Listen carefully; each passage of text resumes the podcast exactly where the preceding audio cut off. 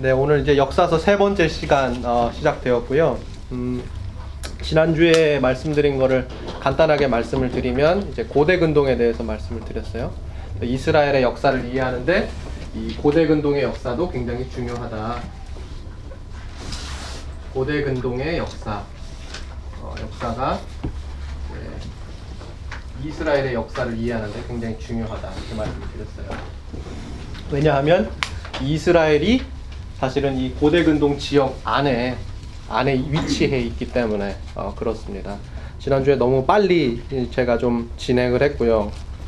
그리고 내용도 워낙 어려웠고 어, 저도 공부가 완전히 숙지가 안 된 상태에서 하다 보니까 말만 되게 많이 빨라졌던 것 같아요. 어, 요점만 말씀을 드리면 저희가 다 알 필요는 없는 것 같아요. 어, 이 고대 근동이 어, 애굽과 아라비아 반도, 동부지중해 연안, 그리고 터키, 이란, 그리고 메소포타미아까지 어, 이 지역을 이제 어떻게 보면 이제 커버하고 있는 거예요. 고대 근동이라고 하는 지역 지역 지역적 지리학적 위치 경계 범위가 그 여섯 개의 큰 부분을 포함을 하고 있는데요. 그 역사서를 연구하는 데 있어서 특별히 이스라엘의 역사를 연구하는 데 있어서 중요한 게 시기적인 어, 구분이 굉장히 중요하다 이렇게 말씀을 드렸는데 지난주에 말씀드린 게 이제 주전 1550년경부터 60년까지라고 이렇게 말씀을 드렸어요. 역시 주전 60년이요. 주전 1550년은 후기 청동기라고 말씀을 드렸죠. 네, 후기 청동기 시대라고 말씀을 드렸어요. 그래서 이 주전 1550년경부터 계속해서 저희가 segment를 segment by segment by 해가지고 어떻게 했었냐면 1550년부터 1200년까지 이 후기 청동기 시대에 이 고대 근동의 국제적인 정세가 어떠했는가 그거를 저희가 간략하게 나눠봤어요. 그래서 처음에 저희가 애굽과 아수르와 이 바벨론 이 세 지역이 이 시기 때 첫 번째 시기 1550에서 저희가 1200년대까지 봤어요. 주전이고요. 그래서 처음에 애국과 어, 바벨론 아수르 바벨론 네. 아수르 바벨론 아수르 어, 바벨론 이 순서대로 됐죠. 네. 이 순서대로 부흥기가 한 번씩 왔던 거예요. 그러다가 저희가 어, 이 1200년경에 이 고대 근동의 어떤 정치적인 또는 경제적인 또는 이제 여러 다른 국가들과의 국제 정세가 어떠한 면모를 가지고 있었는가를 얘기하면서 1200년대에 들어서서 갑자기 급작스러운 변화를 맞이했다. 이렇게 얘기하면서 이 1200년대에 이 고대 근동의 여러 이 어떻게 보면 제국과 같은 나라들이 이 쇠퇴기에 접어들게 된 하나의 요인 가운데 하나가 저희가 해양 민족이라고 얘기를 드렸어요. 네, 해양 민족. 해양 민족의 출현 뭐 이렇게 얘기를 드렸죠. 그리고 이 해양 민족 가운데 이 팔레스타인 남부 지역 남부 지역에 정착했던 민족이 성경에 나오는 누구라고 했죠? 블레셋이라고 했죠. 아, 죄송. 블레셋이라고 말씀을 드렸어요. 그리고 마찬가지로 가나안도 마찬가지. 가나안 민족이라고 하죠. 가나안 민족, 해양 민족, 이 출현적인 출현하는 이 시기를 비슷한 때로 보기 때문에 이 가나안 민족을 또 해양 민족이라고 이해하기도 하고 그리고 성경에서는 블레셋이라고 얘기하기도 하고 그리고 이 가나안 민족과 이 이스라엘이 바로 요 시기 때 1550에서 1200년대 사이 요 시기 때 이제 뒤섞였다 이렇게 얘기를 얘기가 나오는 거예요. 이스라엘이 소위 말해서 출애굽을 해서 가나안 땅으로 들어갔는데 이미 정착해 있는 이 해양 민족 복잡하고 어떤 경계가 없이 서로 이제 믹스된 민족이에요. 어, 그 민족인데 이 민족과 이스라엘 민족이 만나게 되는 거예요. 이 가나안 지역에서. 네. 만나게 되는데 어, 오늘 여호수아에서 사실은 이제 이 책은 제가 교재로 나눠드렸긴 했는데 좀 안타까운 게 뭐냐면 어, 책을 뭐 집에 가서 정독하시다가 시험에 들 수도 있어요. 이게 제가 몇 번 말씀드렸지만 어, 처음에 오셨을 때 이제 제가 말씀을 드렸던 게 예, 성서를 연구하는 데 있어서 어, 성서를 해석하는 방법론이 여러 가지가 있다 이렇게 말씀을 드렸잖아요. 그 방법론에 따라서 해석이 굉장히 달라져요. 해석이 굉장히 달라지고 해석에 따라서 성경 성경을 어떻게 보면 오히려 반박하게 되는 그런 해석이 나오기도 해요. 그래서 그런 여러 가지 해석들이 여과되지 않고 사실 이 책에 많이 나와 있어요. 음, 그렇지만 저자는 어, 조금 복음적인 분이세요. 그래서 그런 어떻게 보면 성경을 거스르는 듯한 이런 해석들은 우리가 지양해야 한다 하면서 제 3의 관점을 제시하고 있어요. 그러니까 어, 읽으시려면 끝까지 다 읽으셔야 되고 중간에 읽다가 마시면 이제 네, 이제 헤매시는 거예요. 아 이거 성경이 거짓인가 이렇게 되는 거예요. 그러니까 어려우시더라도 읽기 시작을 하셨으면 끝까지 읽으셔야 돼요. 끝까지 읽으셔야 되고 중간에 멈추시면 아 이거 성경이 이거 거짓이야. 그 여호수아는 이거 허구야. 뭐 이렇게 될 수 있어요. 그러니까 그렇게 하시지 마시고 어, 말씀을 드리면 어, 여호수아와 관련해서 이것도 살짝 말씀을 드리면 저번에 우리 신지사님께서도 잠깐 이렇게 성경 할 때 좀 말씀해달라고 해서 제가 말씀을 드릴게요. 어, 1500년, 1550년, 주전, 1200년 요 시기에 요 시기 요 시기에 이제 이스라엘 민족들이 이제 가나안으로 팔레스타인 쪽으로 이제 유입이 되는 거예요. 유입이 되는데 어, 과, 그, 두 가지 견해가 있어요.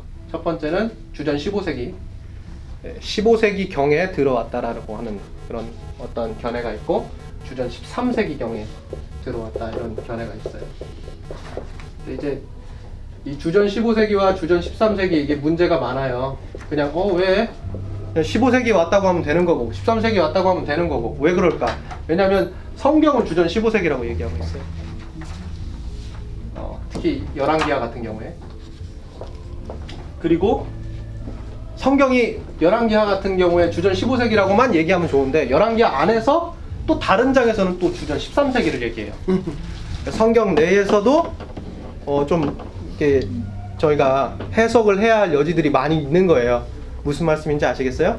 성경 안에서도 일치를 보지 않았기 때문에 우리가 아 이걸 해석을 해야 되는구나 이게 다른 역사하고 우리가 좀 맞춰서 좀 볼 이유가 있구나 이런 거를 지금 저희가 깨닫게 되는 건데 또이 15세기와 13세기의 문제가 또 뭐냐면 이제 15세기에 오게 되면 여리고성과 아이성 간의 이 전투가 어느 정도는 설명이 돼요.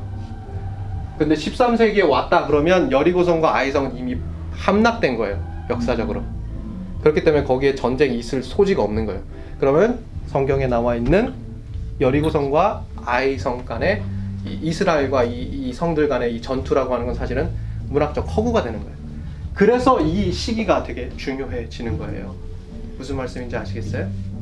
그래서 이런 연구들이 계속해서 끊임없는 논란의 논란을 가지고 오게 되는 이유 가운데 하나가 뭐냐면 이걸 어느 하나로 결정해 버리는 순간 성경의 어느 부분은 제거할 수밖에 없는 어, 그런 위치에 놓이게 되는 거예요.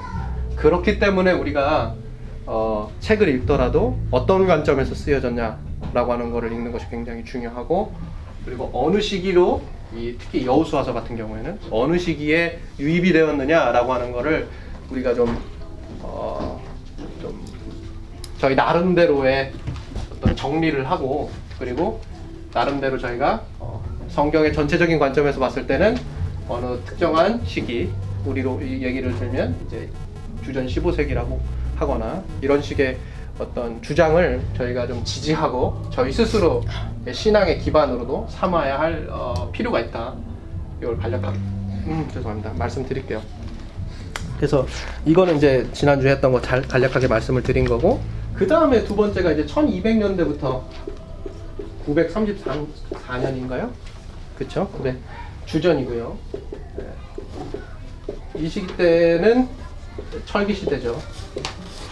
철기 시대가 도래해요. 이제 철기 시대가 도래하고 이때부터 이제 저희가 이제 소위 이제 이스라엘의 이, 이 왕의 역사 이거에 대해서는 나누게 될 거예요. 근데 오늘은 여우수하니까 여기에서 끝날 거예요. 그리고 어, 지금 말씀드리는 건 지난주에 했던 것만 간략하게 제가 요약을 하는 겁니다. 그래서 철기 시대에 있었던 이야기들 그 얘기들 얘기하고 있는데요. 특별히 이 시기 주전 1200년대에서 934년 사이에 우리가 주목해야 되는 게 메소포타미아 어, 메소포타미아 지역에 있는 나라들이죠. 그 나라들 가운데 중요한 게 아수르, 어, 바벨론. 아수르와 바벨론은 계속해서 전쟁과 전쟁을 어, 일삼았던 서로 다투었던 어, 두 제국이죠. 그두 제국이 서로 어, 먹고 먹히는 그런 관계 속에서 아수르가 바벨론에 이제 결국에는 이제 패하게 되는 그런 역사적 지향길로 쇠퇴하게 되고요. 그리고 나서 바벨론은 또 애굽으로 원정을 가죠. 애굽과의 어떤 전쟁 끊임없이 이뤄지는 그런 역사들에 대해서 우리가 있었다 어, 이야기를 드렸던 것 같아요. 어, 그리고 어, 주전 후에 이제 934년에서 610년까지 요때까지 다시 또 이스라엘의 왕의 역사 특별히 이 3번에 있을 때는 뭐 고대 근동에도 여러 가지 일들이 있었죠. 뭐 아수르 세력이 이제 계속해서 확장 정책을 쓰다가 그러다가 이제 뭐 바벨론과 계속해서 이제 어, 어떻게 보면 이제 국경을 맞대고 어, 전쟁이 이루어지고 그러면서 이제 결국에는 큰 전쟁이 일어나게 되고 그리고 나서 어, 이 과정에서 특별히 이제 아수르와 아수르가 이제 바벨론을 어떻게 보면 자신의 치아 안에 두게 되는 그런 시기가 있었어요. 그 시기에 다시 또 애굽으로 또 원정을 가는 그런 시기가 있었죠. 그리고 그 시기에 팔레스타인을 어쩔 수 없이 지나가야 하는 팔레스타인 지역을 어, 지나가야 하는 어, 때가 있었어요. 바로 이 시기에 누구죠? 요시아. 요시아 왕이 어떻게 해요? 무기토에서 만나죠. 그래서 어, 소위 말해서 이, 어, 사실은 이제 아수르가 애굽으로 오는데 남유다는 어떻게 했어요? 애굽에 계속해서 끊임없이 손을 빌었죠. 그래서 이 둘의 이 협력 관계 속에서 아수르가 내려오고 애굽이 올라가고 하는 그 중간 지점에서 무기토에서 전투를 하다가 어떻게 돼요? 죽게 되죠. 요시아가. 그리고 609년에 소위 이제 길가미스라고 하는 전투가 있어요. 이 전투를 통해서 완전히 아수르가 폐허를 만들고 그 다음에 609년부터 어떻게 해요? 남유다가 어, 포로기가 시작이 되는 거예요. 어, 1차 포로, 2차 포로, 3차 포로 이렇게 말씀을 드렸죠. 1차 포로 609년에 누가 갔다고요? 오늘 설교 말씀에 있던 다니엘. 다니엘 오늘 뭐, 오늘 설교 말씀처럼 다니엘이 만약에 609년에 예언을 했다 그러면 요 시기에 예언을 했다 그러면 170년대 주전 170 주전 60 주후 70 이렇게 점차적으로 역사적인 어떤 예언을 했다 그러면 벌써 몇 년이에요? 500년 600년 700년 밖을 미래를 예언을 했다. 그래서 다니엘이 어떻게 해요? 묵시문학으로 가는 거예요. 역사서로 분류가 되는 게 아니라 예언서 이렇게 가는 거예요. 그래서 그렇게 보시면 되고 저희가 이제 세 번째 하면서 요 이 시기를 좀 다뤘죠. 934년에서 이 610년 그리고 이 610년에서 다시 539년 이러면서 네 번째를 뽑았어요. 어, 610년에서 539년까지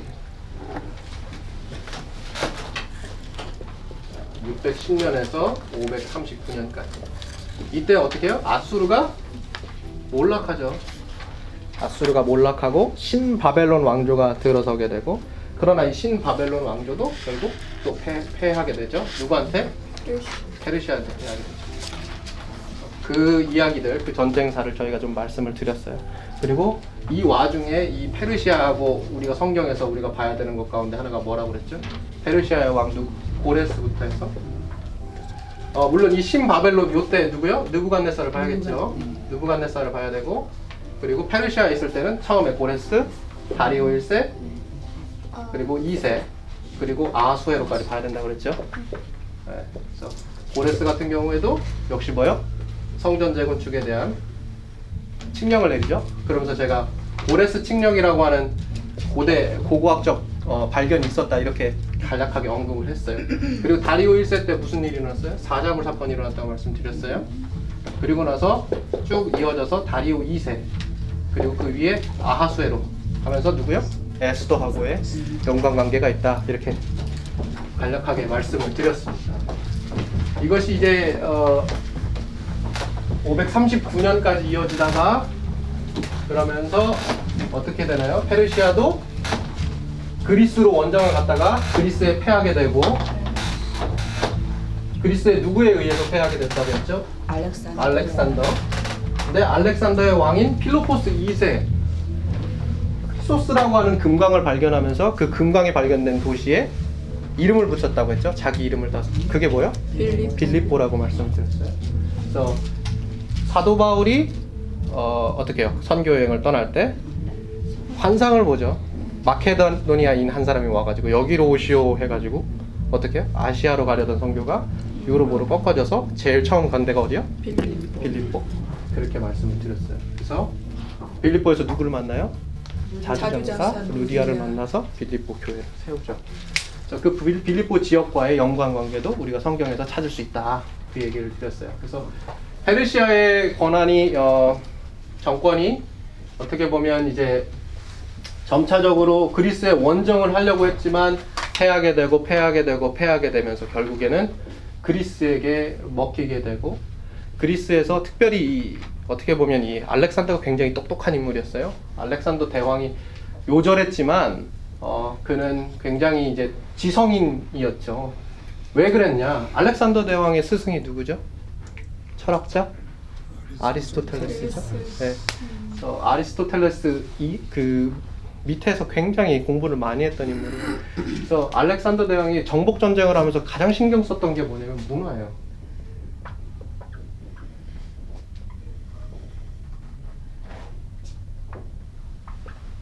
문화, 언어, 사상, 통칭 헬레니즘이라고 그러죠.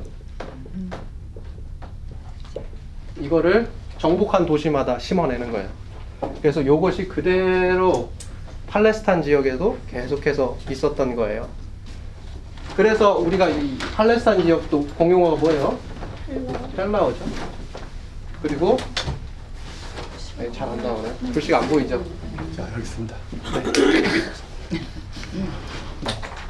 헬라어죠. 그래서 이 사실 이 헬라어를 계속해서 쓰잖아요. 자, 이 헬라어를 계속해서 쓰면서 결국 어떻게 되기까지 되죠? 주전 70에 언제 어떻게 돼요? 오늘 다영 목사님 얘기하셨잖아요. 번역하기에 이르러요. 왜요? 자, 우리도 미국에 저희들이 왔을 때 저희는 한국말을 알고 왔지만 저희 자녀들, 2세들 어떻게 되나요? 한국말? 다 까먹죠. 그리고 미국 문화에 완전히 노출이 돼요. 그러니까 어떻게 해야 돼요? 한국 거를 그들에게 전해주려면 한국말로 전해줘야 돼요. 영어로 전해줘야 돼요. 영어로 주는 영어로 전해줘야 되잖아요. 그러니까 뭘 해야 돼요? 번역. 번역을 해야 돼요. 그래서 번역을 한 거예요. 70년. 헬라어로 번역을. 그런 일들이 있었다. 그러면서 이 헬레니즘이 끊임없이 어, 특별히 이 팔레스타인 지역 유대 사회 안에 계속해서 엄청난 영향을 끼쳤다. 어, 그래서 신학을 하게 되면 사실은 이 헬레니즘을 어, 빼놓고 이야기할 수가 없게 되죠. 그리고 이 헬레니즘과 더불어서 주전 폼페이에 의해서 어떻게 돼요? 예루살렘이 폭망하게 되죠.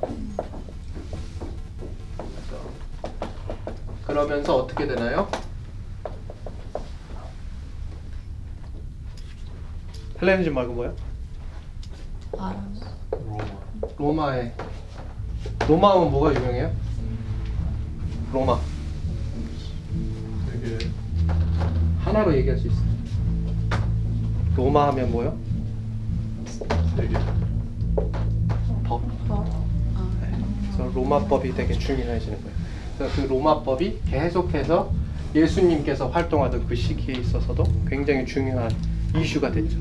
예수님을 계속해서 시험했던 사람들도 결국 뭐예요? 로마법 가지고 와가지고 시험하는 거잖아요. 가이사의 것, 하나님의 것. 이것도 마찬가지. 그래서 이제 헬레니즘과 이 로마라고 하는 이 두 가지 문화와 법이라고 하는 이 다양성, 이 다양성이 혼재되어 있는 팔레스타인 땅에 누가 오셨다고요? 유일한 진리가 되신 예수님이 오셨다고. 그것이 이제 저 이제 저번 주에 저희가 간략하게 나눴던 어, 이야기입니다.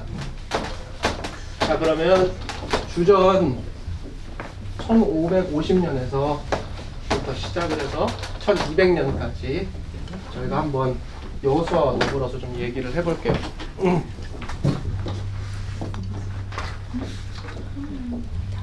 어, 여호수아. 여호수아 하면은 어떤 어떤 인물이다. 한번 말씀해 보시겠어요? 여호수아. 여호수아는 어떤 인물인가요? 여호수아는 모세의 후계자입니다. 여호수아는 모세의 후계자. 맞습니다. 또 뭐 어떤 거 있나요? 하나님 인도한 자. 가나안으로 인도한 사람. 맞아요. 그리고 또 뭐 있죠? 전 여호수아 하면은 여호수아 돌아가시고 난 후에는 더 이상 혼잡하는 시대가 생겼잖아요. 사실. 사사기로 넘어가죠. 예, 예. 우리 여호수아서 한번 잠깐 볼까요? 이게 저희 진짜 어렸을 때부터 저희 아버지가 늘 이걸 읽히게 하셨어요. 1장 8절. 네. 1장 8절. 네. 1장 8절. 나를 그렇군. 네. 자. 자, 우리 1장 8절 우리 같이 한번 읽어볼까요? 시작.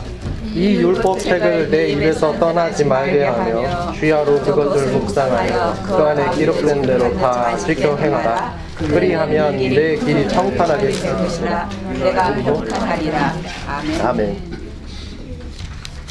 자, 율법책을 주야로 떠나지 말게 하라.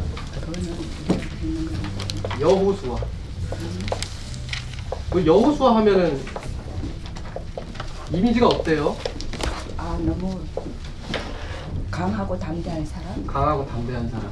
맞아요. 뭐라 그러죠? 저희가 군대 장관이라고 얘기하잖아요. 근데 하나님이 여호수아한테 뭐라 그랬어요? 너 열심히 훈련해서 칼과 병기를 잘 다스리는 그런 굉장히 중요한 이 총사령관, 군대 장관이 되라 이렇게 했어요? 아니면 율법책을 주야로 묵상하라. 여기에 포인트가 있어요. 여호수아는요 사실 장막 안에서 토라를 연구하던 사람이었어요. 어떤 사람이었다고요? 여호수아는 도라를 연구하는 뭐요? 모세오경을 연구하는 사람이었다고요. 하나님의 말씀을 연구하는 사람이었다고요. 여호수아는 그런 사람이었어요. 장막 가운데. 자, 그래서 제가 일단 이거와 관련해서 그럼 한 가지 말씀을 드려볼게요. 어, 제가 돌아올게요. 돌아올게요. 일단 여호수아부터 봅시다. 여호수아라는 인물부터 한번 봅시다.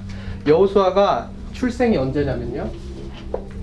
BC 1355년에서 1245년까지 몇 살이요? 110년을 살았어요.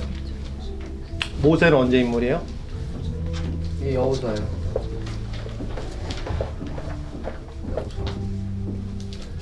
여러분 여호수아의 원래 이름이 뭔지 아세요? 원래 이름 뭐예요? 호세아. 원래 이름 호세아예요. 네. 근데 이 호세아라는 이름을 조슈아로 누가 바꿔줬어요? 모세가 바꿔줬어요. 모세가 바꿔줬어요. 여기에 여드라고 하는 히브리어를 애드해요. 이 여드라고 하는 이 성스러운 레터를 애드하는데 이 레터가 여러분 어디에서 빠져나온 레터인 줄 아세요? 아브라함의 아내 이름이 뭐예요? 사라. 원래 이름이 뭐예요? 사레.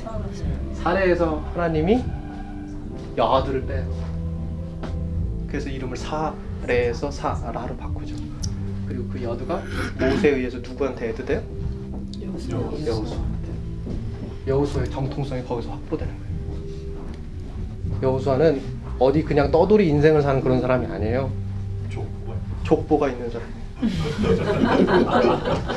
족보가 있는 그 여드 사라의 이름에서 빠져나온 그 여드가 누구한테 애드 돼요? 모세에 의해서 호세아의 애들에서 어떻게 해요? 여호수아가 되는 거예요. 여호수아. 자, 이건 여담이었고요. 자, 모세는 그러면 어떤? 모세는 언제적 사람이냐? BC 1393년에서 1273년. 이게 모세예요. 자, 몇살 차이야? 한 38살 차이 되네요. 글씨가 잘 안 보이네. 아, 그래요? 네. 38년, 한 40년 차이가 나요. 이 둘 사이에. 여우수아하고. 근데 여러분 그거 아셔야 돼요. 여우수아가 그러면은 어, 모세보다 물론 당연히 젊지만 어, 굉장히 많이 차이 나는 인물은 아니라는 거 저희가 아셔야 돼요. 그렇기 때문에 여우수아도 뭐를 뭐를 경험했나요? 나일강 사건을 경험해요. 모세가 나일강에 버려진 것처럼 그래서 산 것처럼 여우수아도 동일하게 어떻게 해요? 나일강에 버려져서 생존하게 되는 경험을 똑같은 경험을 해요. 똑같은 경험. 그 그거 돼요. 당시- 그 당시에요. 여호수아가 전혀 딴 인물이 아니야. 그 당시에 같이 있었던 인물. 그리고 모세가 토라를 연구하면서 장막 안에 있을 때 그 옆에 있던 인물. 그게 여호수아예요. 그거를 여러분 아셨으면 좋겠고요. 자, 그래서 이름이 이렇게 조슈아로 바꿨는데 조슈아로 바꾸면서 그 이름이 뭐예요? 어, 어떤 뜻이 됐어요? 예수 순종. 네.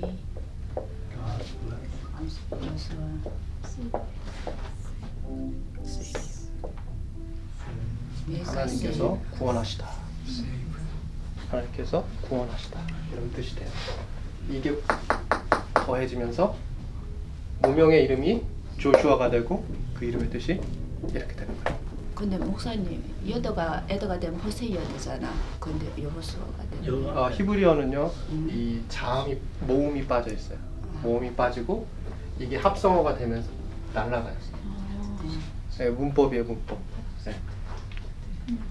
자 그러면 자 우리가 또 여호수아 제가 어 그 장막 안에서 열심히 연구를 했던 인물이다 이렇게 말씀을 드렸는데 우리 민수기 13장 한번 볼게요. 민수기 13장 13장 민수기 13장이요.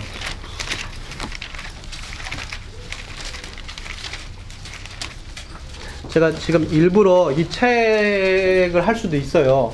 이 책을 할 수도 있고 다 하는데 이 책에 대한 거는 구조에 대한 부분만 제가 간략하게 짚고 넘어갈게요. 아까도 말씀드렸지만 이거를 시작하다 말면 여러분 정말 시험이 들어요.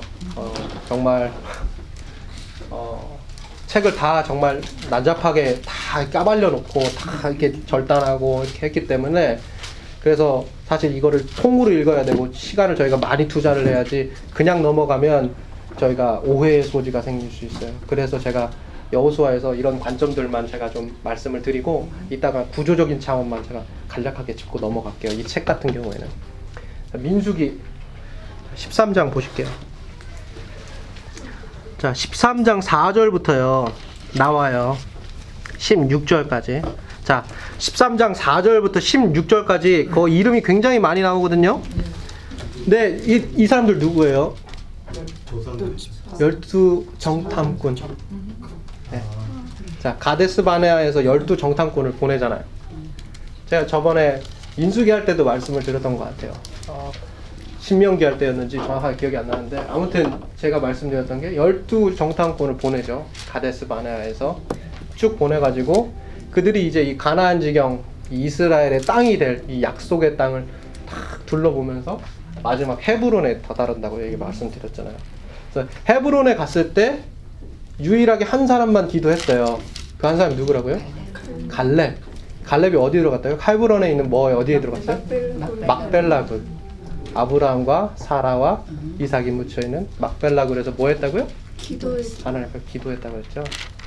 자, 그런데요, 여기 보면 저희가 누구한테 초점을 맞출 거냐면 이번에는 갈렙이 아니라 여호수아한테 초점을 맞출 거예요.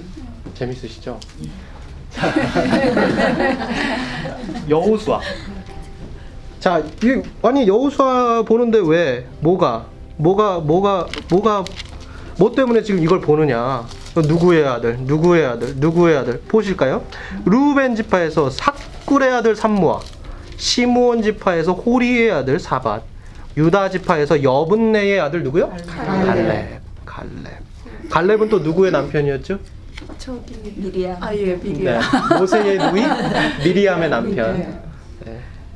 네. 네. 그러니까 모세하고 갈렙은 어떤 사람이에요? 서로 매형천합니다. 매형천함이죠. 네. 가족이에요.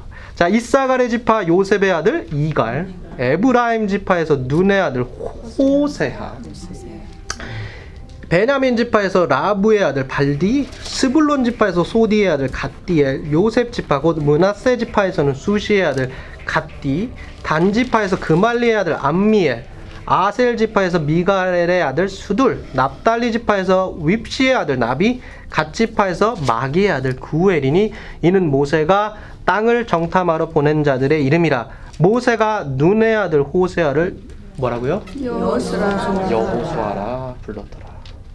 모세가 여호수아라고 불렀어요. 다 11명 제외하고요.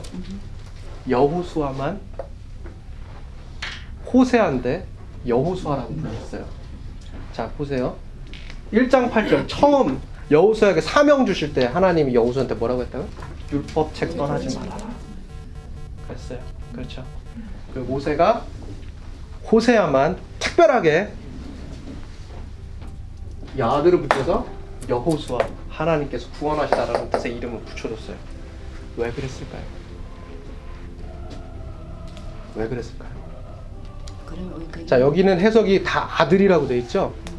히브리어로 아들이 뭐예요? 벤이라고 그래 벤. 벤. 벤. 히브리어로 벤은 누구의 아들이라는 뜻이에요. 아들. 아들이란 뜻이에요.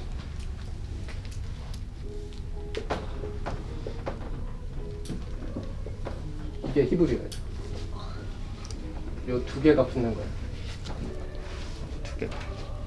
그래서 이게 בן이란 뜻이에요. בן. 아들. 그런데 근데 목사님 그 בן에서 신약에서 바디메오는 바디가 그 아들이 아니 아들이 바디메오. 예 맞죠? 바디메오 할때 그하고 같은 בן이 거예요? 이름에 붙어서 어허. 모음이 바뀌어요. 그리고 발음이 바뀌어요. 원형, 동사 원형 같이 원형은 벤이에요. 네, 합쳐지면서 바뀌는 거예요. 아 그래 되는 거 네. 자, 벤인데요. 히브리어는 어떻게 해요? 기록할 때 모음을 기록해야 하나요? 아니요 안 하죠. 그래서 형태들이 바뀌어요.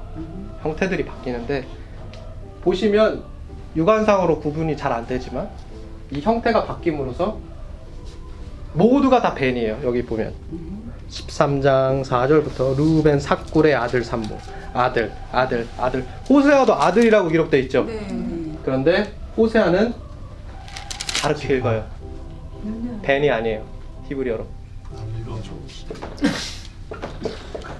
빈이라고 기록돼 있어요. 뭐가 틀려? 그는 요셉의 아, 아니 아니 눈의 아들 호사의 것을 눈의 빈 호사 이렇게 야, 되는 거기는 그렇게 그냥 아들이라고 기록되어 있잖아요. 음. 자, 그런데 여호수아만 빈으로 되어 있어요. 자, 빈이 무슨 뜻일까요? 빈과 벤은 어떤 차이가 있을까? 빈은요. 이거는 썬이란 뜻이에요. 빈은 어떤 뜻이냐?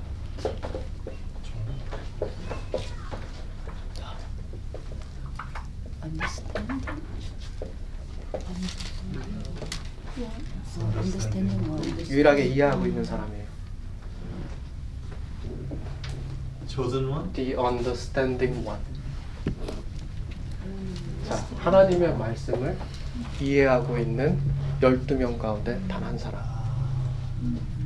그 한 사람. 그래서 모세가 기록할 때 여호수아 눈의 아들인데 그 아들의 벤을 아이로 해서 불러요. 그래서 빈이라고 하면서 여호수아의 정체성에 대해서 알려주는 거예요. 파송하면서 여수아가 대단한 사람이었네요. 여호수아 대단한 사람이죠. 여호수아는 정말 대단한 사람이에요. 자, 열왕기하 2장 12절에 보면 엘리사가 자기의 스승 엘리야를 뭐라고 부르냐면 나의 아버지라고. 자, 인이라고 부르는데요. 여기에는 두 가지 의미가 있어요. 물론 이거를 바꾼 형태이기도 하지만 The Understanding One이라고 하는 이런 수학적인 그런 의미도 가지고 있고 또 하나 모세는 여호수아를 영적인 아들로 보는 거예요. 육체적으로는 눈의 아들이죠. 그렇지만 모세는 여호수아를 자기의 영적인 아들로 보는 거예요. 뭐라고요? 장막에서 모세 옆에서 도라를 연구했던 인물 여호수아. 하나님이 여호수아에게 칼을 들어 훈련해라가 아니라 너는 주의 말씀을 주야로 묵상해라. 그래서 여호수아가 전쟁에 나갈 때마다 누가 가요? 군대 장관이라고 그러죠. 여호수아에 보면 군대 장관이 나타나서 여호수아에게 할 일들을 지시하고 사명을 주잖아요. 그 군대 장관 누구요? 여호와 하나님. 주의 말씀을 주야로 묵상하는 자요. 누가 함께 한다고요? 하나님. 우리의 힘과 우리의 강력으로는 될 수 있는 일들이 아니에요. 여호수아는 그걸 잘 알았어요. 그래서 누구한테 기댔냐? 말씀 곧 하나님한테. 그는 끊임없이 되묻고 의지했던 그런 인물입니다. 그렇기 때문에 우리가 여호수아를 볼 때 단순히 어떤 군대를 이끌었던 어떤 사령관으로서의 면모가 아니라 참 하나님 앞에서 주의 말씀을 참으로 묵상했던 참 신실한 제자, 신실한 성도 어, 이런 차원에서도 볼 수 있을 것 같아요.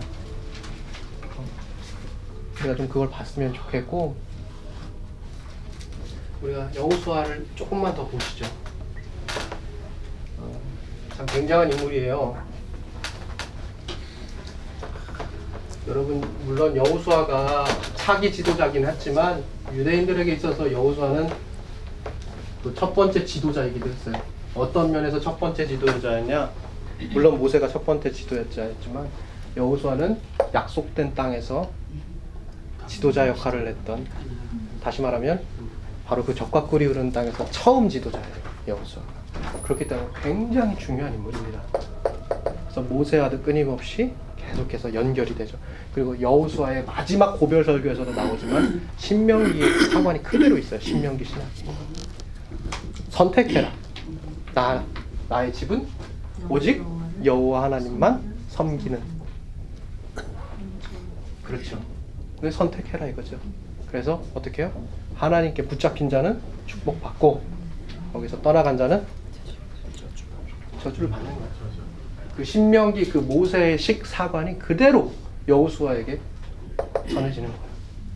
그것이 여호수아가 가지고 있는 굉장히 중요한 역할, 특히 이스라엘 사회 안에서 더욱 특별하게 얘기하면 바로 이 약속의 땅에 들어서면서 했던 그의 역할이 너무너무 중요한 거예요. 그래서 그가 두 번째이기도 하지만 사실은 또한 첫 번째이기도 했던 그런 인물. 어, 그런 여호수아. 그런 여호수아가 보여줬던 리더. 리더로서의 소양. 그거에 대해서 우리 한번 볼게요. 리더로서의 소양. 어, 우리가 모세를 봐도 알겠지만 여호수아도 마찬가지예요. 모세나 여호수아나 둘 다 지도자가 되기를 원하지는 않았어요. 그렇죠. 모세도 피하려고 했죠. 말 못한다고 그랬어요. 여호수아도 마찬가지. 한사급 고사했단 말이에요. 둘 다 오히려 섬기는 자. 차라리 아론을 세워라 이런 식으로 자기는 섬기는 자가 되려고 했어요. 역시 여호수아도 그의 사명은 딱 하나 모세를 보좌하는 거였어요.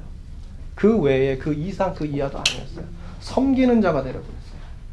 여호수아 모세를 통해서 리더의 소양으로 가장 갖춰야 되는 첫 번째가 나오는 거예요. 뭐요? 섬기는 자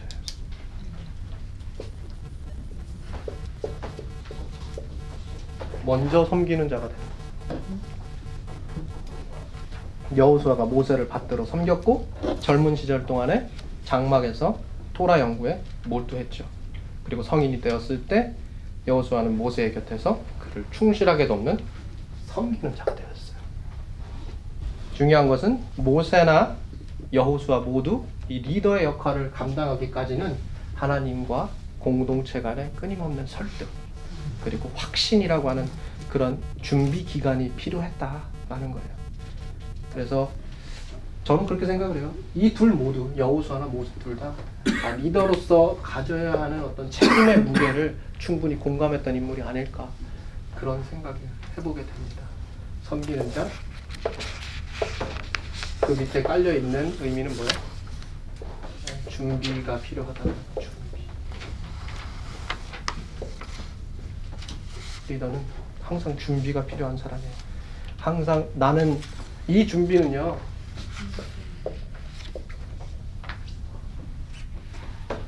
이런 게 아니에요. I am ready가 아니에요.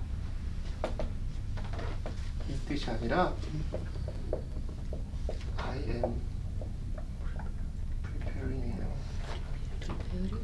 하나님, 나는 언제나 프로세스 중입니다. 라고 하는 나는 프로세스 중입니다. 나는 완성형이 아닙니다. 라고 하는 이 겸손이 이 준비가 이거에 있어서 되게 중요한 거예요. Readying. 맞아요. Readying. 그걸 여호수아가 보여줘요. 그걸 보여줍니다. 그런데 정말 무엇이 리더일까? 그거를 가려내는 중요한 사건이 있었죠. 그 사건이 뭐냐? 바로 모세가 여호수아에게 리더의 자리를 물려주는 거예요. 이게 진짜 중요해요. 정말 무엇이 리더인가를 가려내는 중요한 통찰은 모세가 여호수아에게 리더의 전권을 양도할 때 그때 드러납니다. 이미 전에도 어, 사실은 모세가 갈렙한테 리더의 정권을 줄 수도 있었어요. 그렇잖아요. 갈렙은 모세의 누이 미리암의 남편이었고 어, 다른 10명의 정탐꾼과 달리 하나님을 전심으로 신뢰했던 인물이었고 기도하는 인물이었고 그리고 어떻게 해요?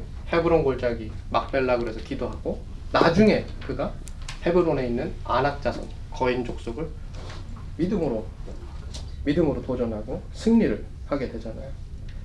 그런 면에서 보면 여러 가지 면모에서 여호수아보다는 갈렙의 소양이 더 인정될 수도 있을 거예요. 그렇지만 갈렙이 아니었죠. 자기 리더는 갈렙이 아니라 여호수아였어요. 왜 그랬을까? 우리 고민해 보는 거예요. 왜 갈렙이 아니라 여호수아였을까? 뿐만 아니라 우리는 또 질문 던질 수 있어요. 갈렙뿐만 아니라 아론의 손자 누구요? 피너스. 왜 피너스는 안 됐을까? 여러분 피너스가 대단한 인물이죠. 어떤 인물이었어요? 맞아. 그도 비나하스의 영이라고 유명하잖아. 벳볼에서 뭐 어떤 사건이 일어났어요? 그 성창 시몬의 아 시몬 지파의 두령 네. 미디안의 성창들과 몸을 섞는 행위를 했죠. 그렇죠. 벳볼에서. 네. 근데 이 벳볼에서 또 어떤 일이 일어나고 있었어요? 발람과 발락 예. 얘기하면서 이방인 예언자가 모아방에 의해서 매수돼서 이스라엘에게 예언하라고 했을 때 그때 이방인 예언자 이 발람이 뭐라고 그랬어요? 아브라함에게 약속한 그 네 가지를 확신하는 네 가지 신탁을 얘기하죠. 그 네 가지 신탁을 얘기하는 그 바로 그 장소에 그 바로 그 벳볼에 이스라엘이 어떻게 해요? 범죄하여 하나님 앞에 득죄한다고요. 그때에 그 일이 있고 나서 하나님이 처벌하시고 모세의 중보로 살림받고 구원받았지만 이 벳볼에서 이 미디안의 성창들과 더불어서 몸을 섞고 있었던 시몬의 두령 및 미디안의 자- 제사장들을 누가 처단해? 비너스가 처단해. 정의로운 사람이었고 결단력이 있는 사람이었어요. 그러면 생각해 보세요. 누가 차기 리더일까? 장막에서 책 보던 여우수아예요? 아니면 다른 10명이 이야기할 때 여우수아 침묵하고 있었죠? 보고할 때. 누가 입 열었어요? 칼렙이 입 열었어요. 누가 봐도 칼렙이 리더감이에요? 그렇죠. 비너스도 마찬가지잖아요. 우리가 인간적으로 보면 갈렙이나 비누아스가 리더감이에요. 그렇잖아요. 그렇잖아요. 한쪽 근데 한쪽은 액션 파이어 프로젝트가 그 말씀 소위 말하면 여기 책상 머리만 앉아 있던 근데 진짜 그랬나? 그렇지 않았어요. 단순히 그런 인물은 아니었던 것 같아요. 민수기 27장 15절 볼게요.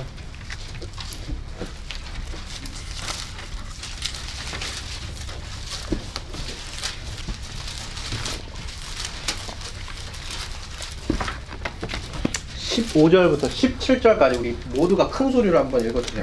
시작. 모세가 여호와께 여자와 이르되 여호와 모든 육체야 이생의 하나님이시여. 원하건대 한 사람을 이 회 중에 세워서 그로 그들 앞에 출입하며 그들을 인도하여 출입하게 하사 여호와의 회중이 목자 없는 양과 같이 되지 않게 하옵소서. 야, 자, 모세가 어떻게 기도해요? 여호와 모든 육체의 생명의 하나님이시여 원하건대 한 사람을 이 회중 위에 세우서 그로 그들 앞에 출입하며 그들을 인도하여 출입하게 하사 여호와의 회중이 목자 없는 양과 같이 되지 않게 하옵소서 이렇게 얘기하죠. 모세가 자기 끝을 예견하고 자기 리더를 지금 세우는 건데 어떻게 해요? 하나님 앞에 기도하죠. 하나님이 지금 응답하시는 거예요. 이 기도 앞에 응답하시는데 18절 여호와께서 모세에게 이르시되 눈의 아들 여호수아는 그 안에 영이 머무는 자니 너는 데려다가 그에게 안수하라. 모세의 기도에 적합한 그 단 한 사람 누구요? 여호와의 눈에는 여호수아였어. 여호수아. 리더감이에요. 그런데 진짜 리더 하나님 눈에 적합한 단 한 사람이 되는 게 중요한 거예요. 그 사람이 누구라고요? 여호수. 그게 여호수아였어. 모세가 보기에 이런 사람이었던 거예요. 모세가 이렇게 기도해요. 하나님 모든 육체의 생명의 하나님. 어떤 사람? 어떤 하나님? 모든 육체. 모세가 기본적인 어떤 진리와 이 신앙관 안에 있었던 거예요. 그게 뭐냐? 모든 인간은 개개인마다 고유한 특성을 가지고 있고 이는 하나님께 알려진 바가 되었다라고 하는 바로 그 기본적인 진리, 바로 그 기본적인 신앙관을 가지고 있었던 사람입니다. 그래서 그는 이 기본적인 진리를 중심으로 이해하면서 하나님께 지금 민수 27장에서 기도하고 있는 거예요. 바로 모든 인간의 개별적인 특성을 온전히 이해하고 다스릴 수 있는 그 한 사람. 그 사람을 리더로 임명하게 해 주시옵소서. 우리가 흔히 리더는 숲을 보는 사람, 넓은 전체적인 그림을 보는 사람이라고 얘기를 해요. 근데 숲을 보기 때문에 상대적으로 개별적인 나무들이 소외되기 마련입니다. 하지만 성경이 말하고 있는 오늘날 지금 민수기가 말하고 있는 리더는 개별적인 나무를 고려하는 사람이에요. 개별적인 나무에 사랑과 관심과 희생을 바칠 수 있는 그런 사람. 하나님께서 어떻게 얘기하시죠? 자기 자신을 우리 모든 사람의 머리카락의 개수까지도 세신 받으셨다. 예수님께서도 그 갈릴리 전역을 전역을 돌아다니면서 성전도 청결하셨지만 제일 중요하게 뭐요? 개개인을 찾아주셨어요. 한 사람 또 한 사람. 양이 중요한 게 아니에요.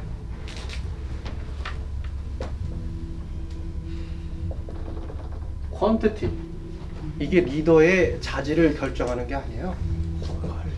퀄리티예요. 어떻게요? 한 사람 한 사람.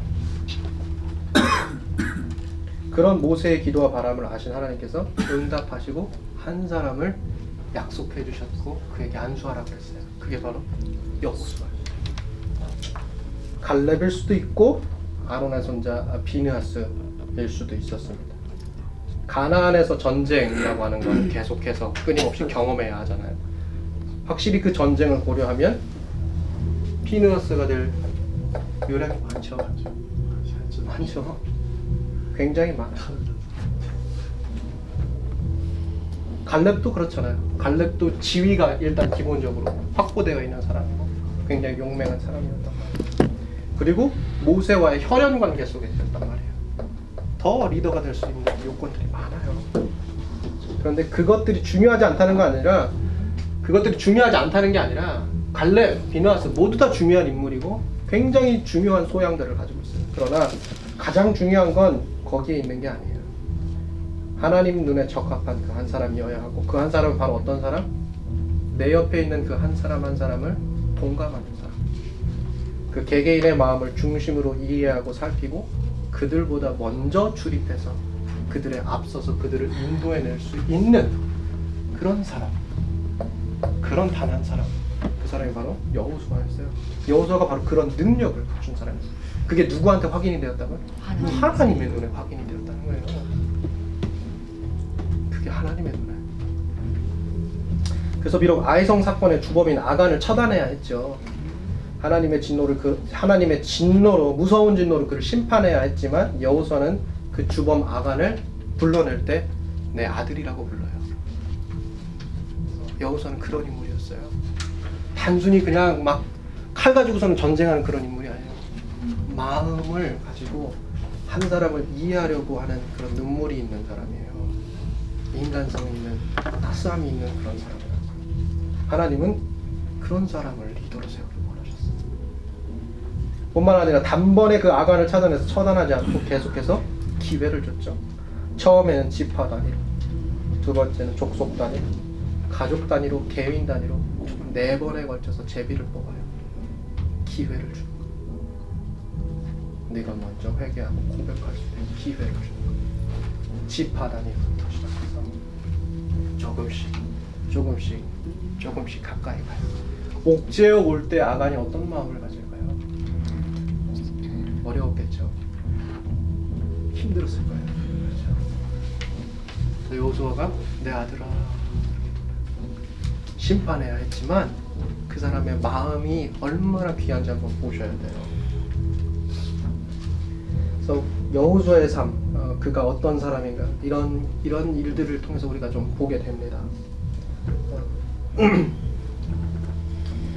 그러면 음, 이런 기도의 사람, 그 기도에 응답되었던 그런 인물, 공동체와 아주 조화롭게 살았던 조화로운 관계를 어, 만드는데 굉장히 어떤 헌신했던 그런 인물, 그리고 율법책을 주야로 묵상했던 바로 그 인물, 그 인물, 바로 여호수. 그러니까 통해서 어, 한 번쯤 리더의 소양이 뭔지 어, 우리가 좀 한번 살펴봤으면 좋겠어요. 리더는 정말 우리가 인간적으로 생각하는 것과 굉장히 거리가 먼 것 같아요. 특별히 하나님께서 보시는 그 리더. 그리고 여호수아를 통해서 보게 된 그 리더의 모습. 뭔가 다르다라는 것들을 보게 됩니다. 어, 여호수아를 통해서 우리가 이제 또 보게 되는 거 여러 가지가 있어요. 어 벌써 시간이 이렇게 됐나요? 딱 10분만 더 할게요. 어, 다음 주에 아, 네. 일단 일부 예배 안 들으신 분들은 네, 먼저 좀 가시고요. 제가 한 10분에서 15분 정도만 조금만 10분만 더 쓰겠습니다. 어, 중요한 거 이제 모세가 죽고 그의 제자 이제 여호수아가 이스라엘의 땅으로 유대인을 많이 인도했죠. 가나안에서 어, 7년 전쟁을 했고요. 7년 동안 땅을 분배했어요. 어, 참으로 많은 기적들이 그 가운데 일어났죠. 여리고 장벽이 무너졌고 가나안 북부와 남부로 이스라엘의 지경이 확장되었고 그리고 무엇보다 기도공 걸짜기에서 여호수아가 어떤 장관을 이뤄냈어요? 태양을 멈췄죠. 그 태양을 멈춘 그 기록들이 인디언과 중국 그리고 그리스의 로어라고 하는 그 문서들에 굉장히 다 기록이 되어 있는 역사적 사건이죠. 네, 이와 같은 기적으로 이제 여호수아가 가나안에 31명의 왕을 굴복시켰고 어, 약속의 땅을 다 차지하지는 못했어요. 그렇지만 이 14년 동안 길갈에 놓여 있었던 변방에 놓여 있었던 성막이 실로로 옮겨오게 되는 그런 일들을 이루어냈어요. 그래서 실로에서 369년 동안 그가 하나님의 성막을 두고 이 가나안의 이 중심부에 하나님께 예배드리는 그 예배의 처소를 마련했어요. 그것들이 굉장히 여호수아가 했던 굉장히 중요한 일이에요. 단순히 땅 땅도 굉장히 중요해요. 왜요? 아브라함에게 약속해 주신 거기 때문에 적과 꿀이 흐른 땅 바로 그곳으로 이 이스라엘 백성들이 돌아올 것이라고 하는 바로 그것을 차지할 것이라고 하는 그 하나님의 약속과 그 언약을 이루어 갔기 때문에 여호수아가 중요하지만 더 중요한 건 여호수아는 하나님의 성막, 하나님의 처소, 하나님의 예배의 자리, 하나님께 드리는 그 예배의 자리를 바로 이곳 중심부 수뇌부에 설치했다. 이게 되게 중요한 거예요. 실제로 여호수아는 여러분 뭐 가나안을 가나안을 다 정복하지 그리고 죽었어요. 실제로 어, 여호수아가 차지한 거는 이제 여리고, 아이, 하솔 세 군데예요, 세 군데.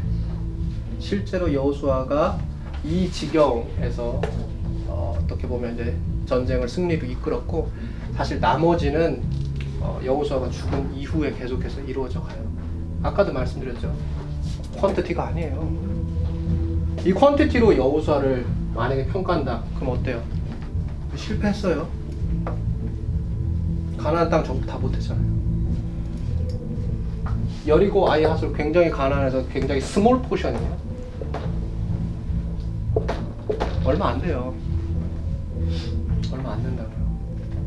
그런데 하나님께서 여호수아를 통해서 실로에 하나님의 초소를 세우셨어요. 그게 중요한 거예요. 율법책 하나님의 말씀 거기에 집중하고 거기에 자신의 삶과 이스라엘 공동체의 삶을 그 기반 위에 올려놓는 거. 그게 더 중요한 거예요. 그게 그게 중요해요. 세상을 다 얻고도 하나님을 무슨 여, 여, 여기서 지금 강의를 들으면서 예수님하고 신약의 예수님하고 오버랩돼요. 그래요. 예예. 굉장히 그 부분이 음. 예. 그리고 여우서는 또 누구하고도 오버랩이 되냐면 뭐 이제 이 책을 읽으시면 이제 나중에 나오시겠지만 왜 여호수아가 허구의 인물이라고 계속해서 이야기되냐면 여호수아가 사실은 13장 이후부터는 여호수아가 죽은 이후의 여정이에요. 그 사, 사실은 그렇기 때문에 어 이제 그걸 해석하는 데 있어서 그걸 해석하는 데 있어서 어 많은 지명들이 나와요. 지명들이 나오는데 이 지명들 그 여호수아가 죽고 나서 나오는 이 지명들 이것들이 이 지리학적인 그런 위치들이 주전 7세기 작품들 주전 7세기 지명들 후대 완전 이 누구야?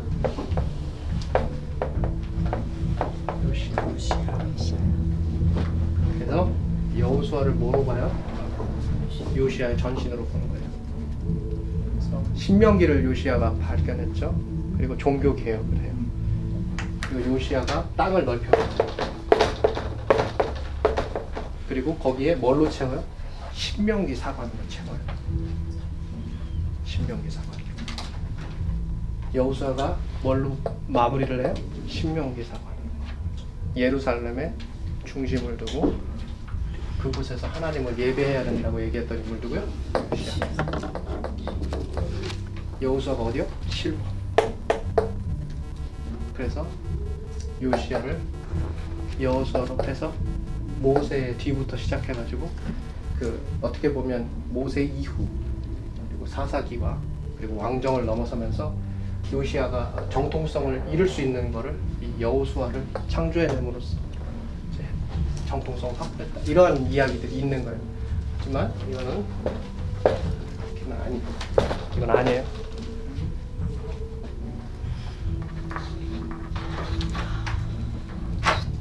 자, 그래서 이제 성경은 이스라엘이 이제 일곱 민족과 열방을 진멸했다고 이제 기록을 해요.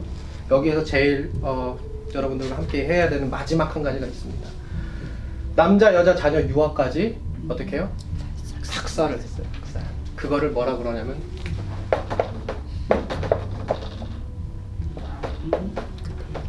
헤렘. 헤렘이라고 해요.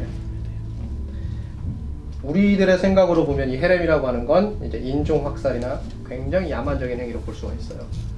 마치 나치가 유대인을 잔인하게 학살한 것처럼 잔인하게 학살했다 이렇게 볼 수 있는 거예요. 여기에 매우 중요한 구별을 해야 할 필요가 있습니다. 나치와 하나님께서 이 헤렘 사이에는 굉장히 중요한 차별이 그 구별이 있습니다. 나치는 어때요? 인간의 판단에 기초해서 인간을 처벌했어요. 그런데 이스라엘의 경우는 누구의 판단? 하나님. 인간의 판단이 아닌 하나님의 판단에 기초해서 이루어낸 전쟁이었기 때문에 이 헤렘을 이해하는 데 있어서 그것이 굉장히 구별되어야 되는 중요한 사안이에요. 하나님께서는 이 민족, 특별히 이 가나안에 있던 이 민족과 열방, 이 일곱 민족과 열방이 지구상에서 멸하여질 것이라는 것을 이미 알고 계셨고 그들이 우상을 섬기고 성적으로 방종하면서 참으로 입에 담기 어려울 정도로 음란한 행위들을 했던 거죠. 따라서 이들과의 어떠한 접촉이라 할지라도 이스라엘 백성들이 굉장히 해를 입을 것이 불을 보듯 뻔했어요. 여전, 그렇지만 이제 중요한 건 여전히 하나님께서 여호와를 통해서 세 가지 세 가지 옵션, 세 가지를 선택할 수 있는 기회를 주셨어요. 누구한테요? 가나안. 이게 바로 이 헤렘이라고 하는 거를 그냥 직접적으로 이해해서는 안 되는 매우 중요한 매우 중요한 자료예요. 이거는 세 가지가 있어요. 세 가지. 이것만 하고 마칠 거예요. 여러분 앞으로 어느 누구라도 어느 누구라도 나는 그 하나님이 그렇게 잔인할 수가 없어. 그래서 그런 하나님 못 믿어 그러면 이거 꼭 얘기해 주셔야 돼요. 자, 인간의 판단에 기초해서 전쟁을 치르고 헤렘을 실현한 게 아니에요. 하나님의 정의와 하나님의 거룩과 하나님의 판단에 우리가 모든 걸 맡기고 그 전쟁을 이루어낸 거예요. 그건 하나님의 판단에 근거하는 거예요. 만약에 그걸 가지고서는 우리가 어 그 하나님 그 하나님 그 하나님 하면서 우리가 계속해서 문제를 제기한다는 건 다른 거 없어요. 하나님의 판단이 내가 보기에는 문제가 있다는 얘기예요. 자, 근데 그 하나님이 그럼 그냥 가가지고 그냥 처벌하고 남녀 유아 다 할 것 없이 다뭐 씨를 말리라고 했던 그런 하나님이냐? 아니에요. 그 하나님이 이건 고고학적 증거를 통해서도 확보가 된 거예요. 성서뿐만 아니라 두 가지 증거를 통해서 이 세 가지가 세 가지가 세 가지 옵션이 하나님께서 가난한 사람들에게 준 거예요. 첫 번째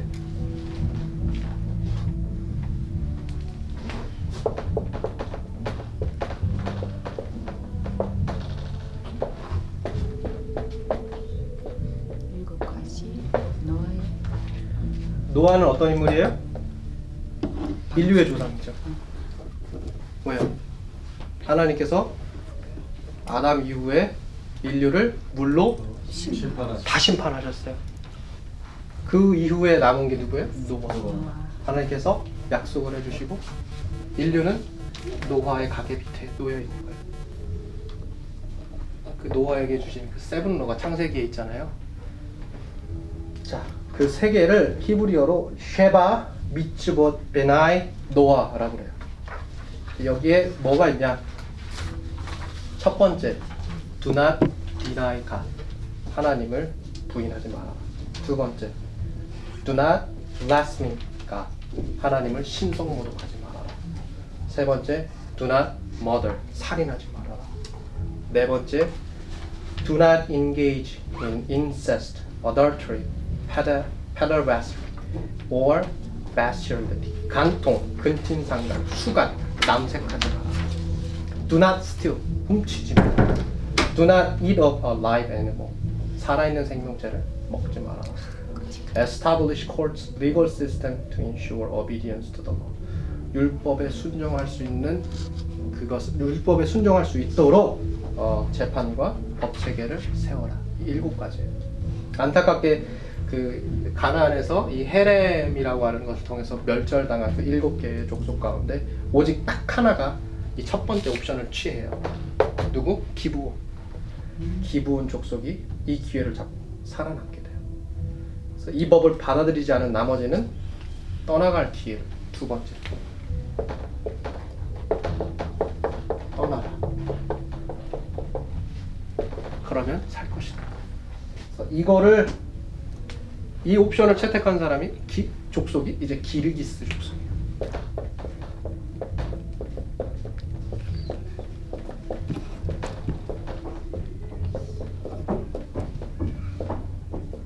노스 아프리카를 갔어요. 기본 족속. 북아프리카를 갔어요. 그래서 북아프리카에 뭐가 있냐면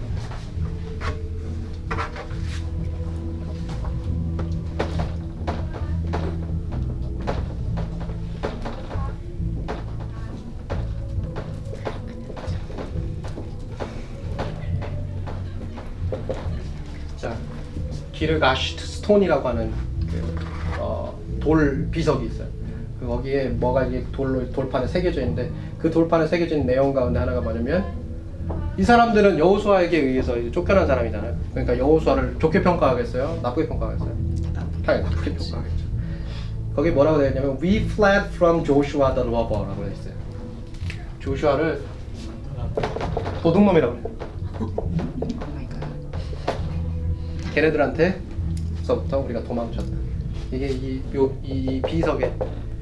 그래서 어찌됐든 이 두 번째 기회 이거를 잡았던 기르기스 족속도 살아남았어요. 그리고 나머지 세 번째 옵션 남은 민족은 뭐예요? 싸움. 싸움. 전쟁이에요. 싸우다. 음. 먼저 평화를 선포하고 기회를 주었고 이제는 싸울 수밖에 없는 조건에서 이스라엘 어떻게 해요? 하나님 앞에 우상 숭배하고 범죄하고 심지어 뭐라고 그랬어요? 제가 그 고고학적 증거에 따르면 뭐요? 남자 아이를 데려다가 그런 거세가지고 네. 여자 아이를 만들어서 그런 것도 있었고 또 뭐요? 역할례를 했다고 했죠. 할례 시킨 아이를 다시 역할례를 해가지고 정체성을 도말시키는 거.